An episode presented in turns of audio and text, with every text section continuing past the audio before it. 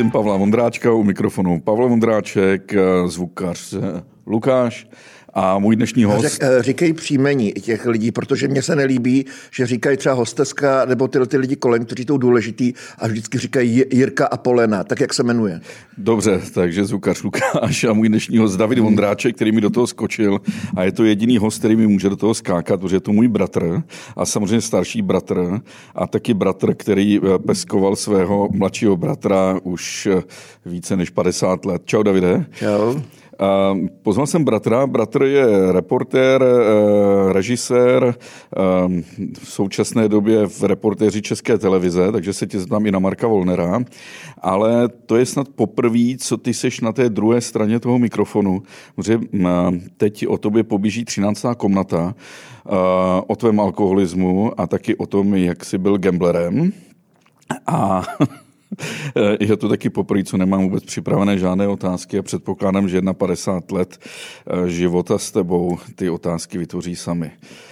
Takže. To vypadá, jako kdyby jsme jako, jako žili jako v jedné místnosti nebo v jednom baráku. Tak byly, byla i období, kdy třeba půl roku jsme nekomunikovali, někdy i rok, že jo? No, ale to tak jako minimálně, ale já myslím, že jsme komunikovali spolu vždycky. Davide, prosím tě, já teď zažívám to, co jsi zažíval ty. Ty jsi teď už skoro 8 nebo 10 let abstinent. Ne, ne, ne, 5 let. 5 let jsi tvrdý abstinent. Já jsem nikdy neměl žádnou závislost na drogách, na alkoholu, na sexu, na ničem. Na práci, jsi švorgolik. Částečně na práci, ale hlavně na jídle, na cukru. Takže jsem slousnul a v jednu chvíli jsem byl tlustější než ty, což už teď není pravda, protože už tři měsíce tvrdě jako makám. A takhle se úplně třepou, že chci cukr. Ten cukr potřebuje moje tělo, strašně ho chce. Takže zažívám to, co si zažíval ty s alkoholem. Takzvané bažení. Když tamhle vidím mísu koláčků, u Honzy Paličky bych ji celou snědl. Máš ten pocit taky ještě dneska, když vidíš alkohol? Mm, no, myslím si, že jsem to celkem jako odboural. Kolikrát se zúčastňuji Mejdanu a vlastně už mi to nic nedělá, když někdo do sebe kope vlastně panáky Mrzí mě na těle těch akcích eh, mejdanového charakteru, že tam pak lidi už se dostanou že do nálady a říkají vtípky a, a vlastně a mně to nepřijde směšný a oni už se tomu jako smějou až padají pod stůl, protože vlastně jsou v té náladě, tak to mi prostě schází tady na těle těch akcích, ale myslím si, že to takzvaného bažení to nás v Blázenci, když jsem byl na léčení, tak nám říkali pozor, jakoby nábažení. Někteří lidi, to je zajímavé, si nemůžou dát ani na alko pivo, přestože tam 0,3 nebo kolik a já si dám někdy to na alko k jídlu a nemám už potřebu se dát druhý pivo. Takže na rozdíl od tebe, který tam už koukáš na ten věneček eh, naproti, nebo to větrník eh, u kolegyně, tak vlastně já už ani na ten chlas takhle vizuálně nekoukám. Uh, Davide, ty jsi řekl hezký termín uh, akce Mejdanového typu. Normální člověk řekne Mejdanovýho, protože řekl si Mejdanového, mm. protože ty já mluvíme spisovně, neboť naše maminka byla češtinářka, ale prostě k alkoholu neměla zrovna, no měla takový příjemný vztah, ale nebyla závislá. Na rozdíl od našeho táty, který opravdu byl alkoholik. Jo. Nakolik si myslíš, že uh, to, že si pak propad alkoholu, byla i otázka novinářského prostředí a nakolik v tom můžou hrát geny? Já si myslím, i to, co jsem o tom načetl, když už jsem prostě uh, ďábelsky podlehl tomuhle svodu, tak si myslím, že to opravdu může být eh, i částečné, částečně dědičné. Nakonec i ty to nezažili jako já, eh, malý kluk, eh, ano, vlastně náš Dědu. děda, otec, tedy táty, tak o něm bylo známý, že je alkoholik a já v těch čtvrt, čtyřech, pěti letech jsem i viděl, jak se napájí. A pak náš táta v tom zdárně pokračoval a myslím si, že mm, že kromě jiných důvodů tam ten, ten, to, dě, to, ta dědičnost eh, může být. No. Proč jsi se vlastně rozhodl jít do té 13. komnaty? Každému, komu říkám, brácha bude v 13. komnatě, tak mi někdo říká, je to bude zajímavý a někdo řekne proč. Jako. No, proč se takhle ukazovat? No, jasně, jako, nejsem tak, jako myslím si, sebestředný, přepálený e, ego, Man. E, narcisistní, možná, ale ne nějak přepjatě, jako, ne, jako ne zase úplně ukazuju prostě. Nicméně, a tady opravdu myslím si, že to říkám tak, jak to vlastně bylo, mě přemluvil režisér Ivan Bareš, který mimochodem teď měl hezký dokument o původu Boženě Němcovi a teda odhalil tam, že není teda pravděpodobně šlechtického původu, tak asi před eh, dvěma měsíci někde prostě v redakci reportérů byl Ivan Bareš a tak jsme si nějak povídali a já jsem tam vyprávěl o tom, jak se dá žít levně, eh, On věděl, že jsem v osobním bankrotu, to znamená, že v insolvenci ještě půl druhého roku budu a vlastně jsem mu vyprávěl, jak se dá nakupovat vlastně levně. Opravdu mám jako dvě prodejny, kde se dá koupit jogurt za 4 koruny německý, který prošel hutou třeba před 14 dny, ale ještě měsíc by vydržel. Chodím speciálně do jiného do jednoho obchodu ve Zborovský, kde mají zlevněný prostě ovoce a e, tak jsem vyprávěl, že jsem si vytvořil, a což je pravda, takovou strategii, jak se dá vlastně nakupovat. A najednou jeho se to chytlo, teda jeho to chytlo a řekl, hele, ty jsi vlastně poučný případ, kolik let už nepiješ, nehraješ. A vlastně teď každý nadává, že nevíde s prachama a ty, ty s těmi 8 tisíci, 8 tisíc vlastně mě zbývá na živobytí, kromě teda pod nájem platím zvlášť, takže, takže to je fakt jako zaj, za, zajímavý. No a ptal se víc a protože režíroval ty třináctý komnaty a režíruje, tak mě vlastně umluvil eh, a tomu jsem podlehl, že prý to pro lidi bude poučný. Jednak a to já nevím nikdy, jestli se ještě nerozjedu, ale zatím se držím, jakože je tam nějaká ta vůle a pak ho zaujalo, že se dá i žít když člověk přemýšlí relativně eh, levně, jak je ta knížka od Ericha Froma, asi znáš Být a mít, tak já to do toho hážu i tu filozofii, jako že spíš jsem, než eh, musím mít, což je trošku náhražka vlastně za to, že nic nemám, tak musím i filozoficky podlíhat tomu, že prostě nejsem, nejsem nějaký mamonář.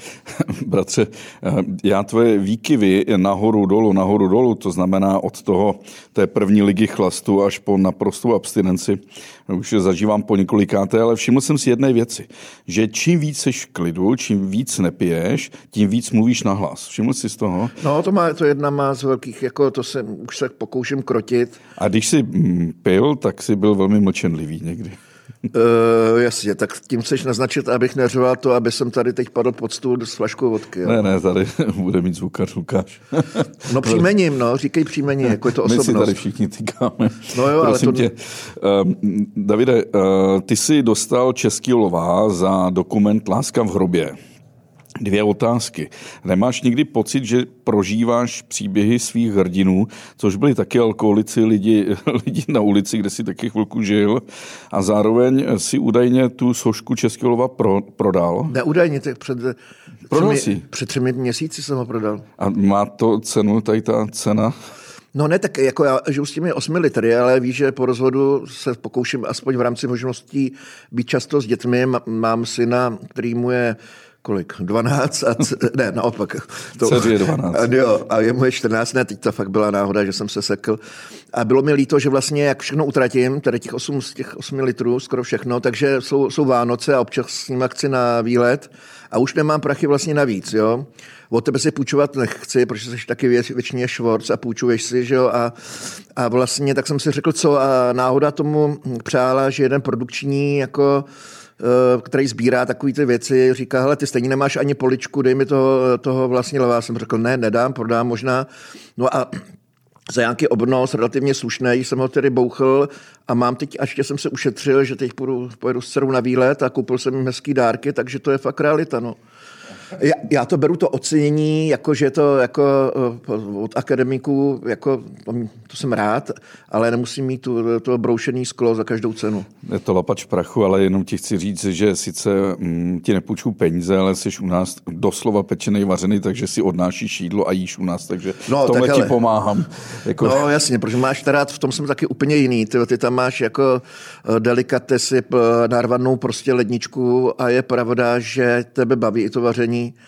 A že jsem tam teď jako relativně pravidelně a trochu ušetřím. No. Když jsem tě jednou cyklicky, v jednom z tvém cyklu, kdy si propadl alkoholu, zachraňoval, tak v tom pronájmu si měl ledničku a v ledničce si měl jenom knihy, takže to, to chápu. Ale nezaplá lednička.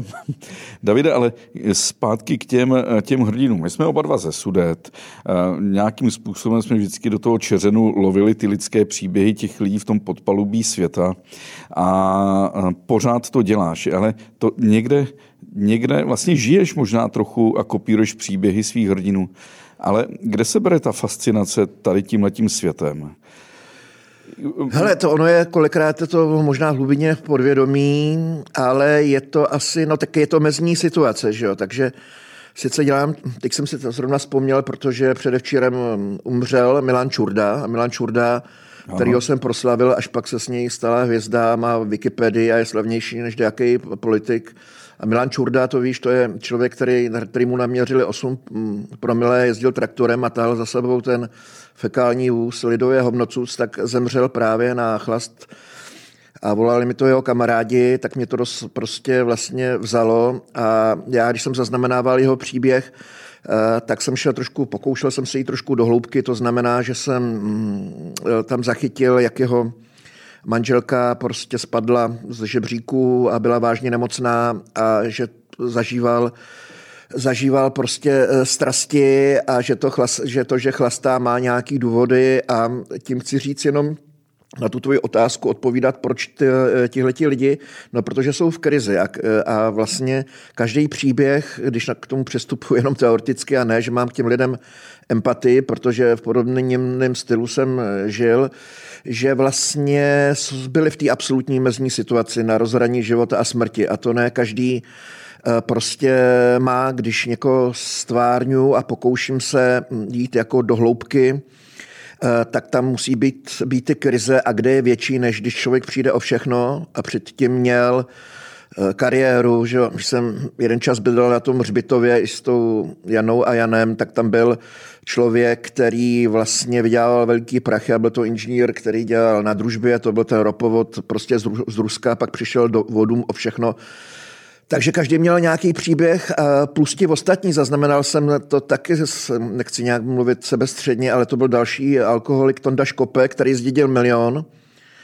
A během měsíce ho rozfofroval, to bylo na nově, na pokračování, velká sledovanost na vlastní oči, tak to byli ti největší alkoholici v Česku, mý vlastně kámoši. Takže odpovídám na otázku, protože oni víc jak kdo jiný si zažil ty mezní situace a a co se o člověku víc dovíš, i vlastně antropologicky a psychologicky, než když vlastně ten jejich příběh zaznamenáš. Uh, Davide, uh, ty jsi byl vždycky trojkář. Aha. Ty jsi měl vždycky jedničky z těch humanitních předmětů a pětky z těch exaktních, výsledná tedy za tři. A teď působíš reportéři České televize a Marek Volner mi říkal, že ty děláš hlavně ty trojky. Já jsem se podíval, co to jsou trojky a říká, ne, to jsou skvělé dokumenty, ale je to číslo tři v tom, v tom, v té řadě. To znamená HLPčka, ty hluboce lidské příběhy. Jo? A na jedničku se dává ta investigace, ne? Na dvojku pak něco jiného.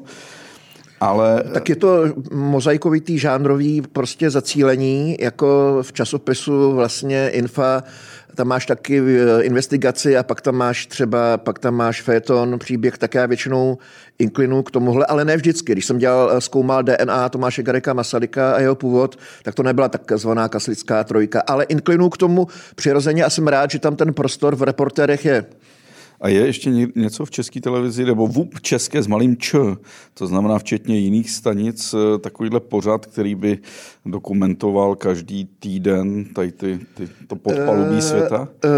Uh, já tam nemám po každý podpalubí světa vlastně. Um, mám příběhy lidí, který, který zemře jeden z posledních, co byl v Gulagu, vlastně je to taky mezní situace, ale ne alkoholická nebo nějak jakoby jiná, tak mám i tyhle ty historické příběhy. No ne, tak máš dokumenty, buď půlhodinový nebo hodinový, který běží většinou na dvojce, nebo jsou to filmy, které běží v kinech, ale v rámci vlastně takového tvaru, že to není rozšířený zpravodajství, něco mezi reporté, eh, něco mezi dokumentem a eh, reportérstvím, to opravdu díky bohu je, myslím si, opravdu jen v té české a v těch reportérech.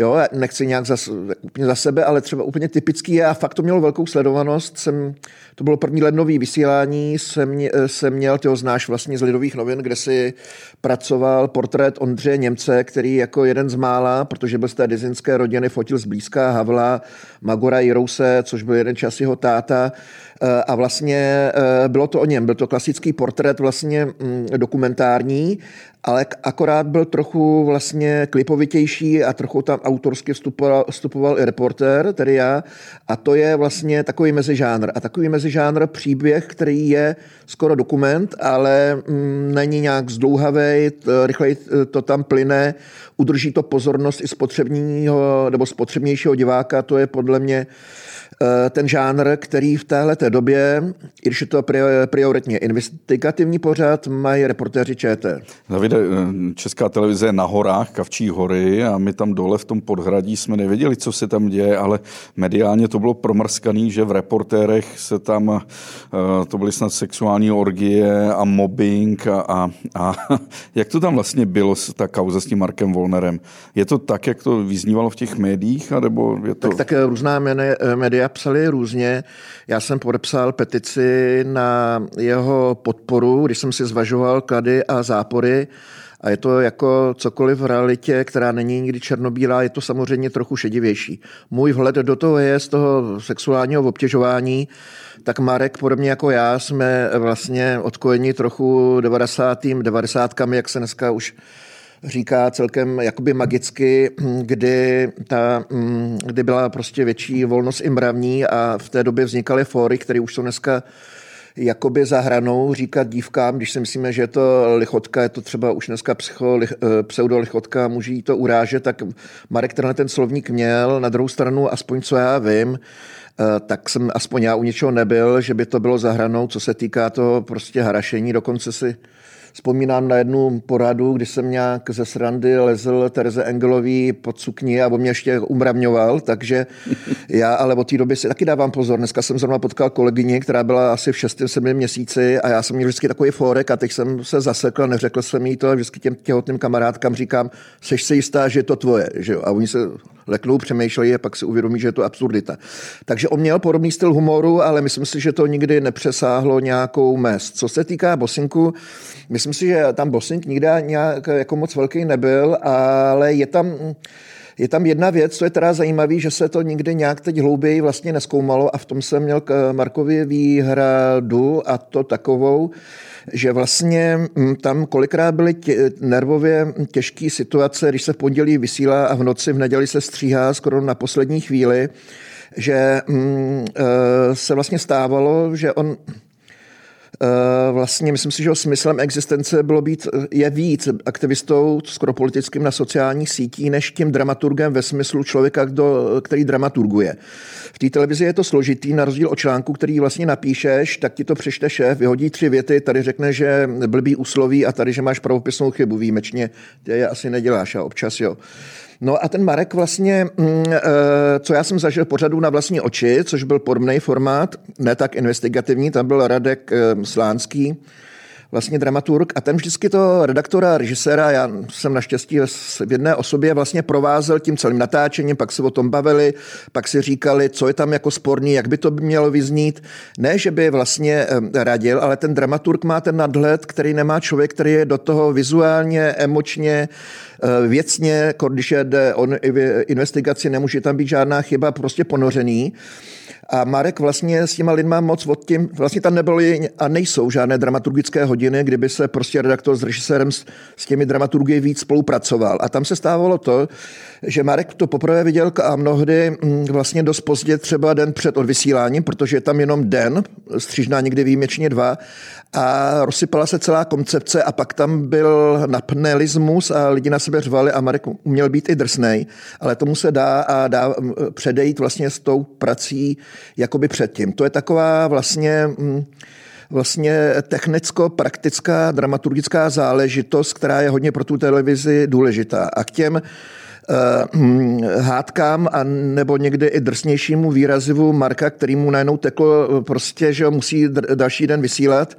Dalo by se předejít, kdyby se dramaturgicky pracovalo, ta, pracovalo tak, jak je v těle žánre kdykoliv, kdekoliv vlastně na světě. A tam mezi náma byl prostě v tomhle trochu rozpor. Ale na druhou stranu, Marek to viděl v 10 večer a ty jeho připomínky byly většinou trefný, věcný, konkrétní. Jo, i když předtím o tom tématu neměl mnohdy ani šajnu. Tak to si myslím, že je ten problém, z kterého pak vyplývaly ty emoce, které teď jako vylily. Ale tu petici nebo podporu jsem podepsal z toho důvodu, že nakonec on, i když byl drsnej, tak pak už si to druhý den nepamatoval. A my jsme měli kolikrát krvavý hádky skoro doslova, ale druhý den jsme o tom nevěděli a byli jsme největší kámoši. A to byla přednost Marka, že si nikdy na někoho ne, nezasedl. Taky, taky bylo blbý, a to chci ještě říct, že s náma dělali rozhovory různí novináři a se mnou, se mnou to dělal neviditelný pes, kde jsem vlastně takhle Marka obhajoval a měl se tam úsloví vlastně e, z Bible, který asi znáš, nebuď studený, buď, buď studený nebo horký, nebuď vlastně vlažný, nebo tě vyplynu ze svých úst. A e, v tom interview jsem říkal, Marek určitě nebyl vlažný, nebyl, byl vždycky prostě velmi temperamentní a někdy je to i ku prospěchu věci. A oni to neotiskli. Oni neotiskli naše názory a neotiskli i naši obhajobu Marka i ve všech složitostech jeho osobnosti. Děkuju, že jste doposlouchali až sem. Zbytek podcastu musím vás odkázat na info.cz, kde můžete mít samozřejmě zaplacený všechny podcasty, který info.cz dělá. Díky.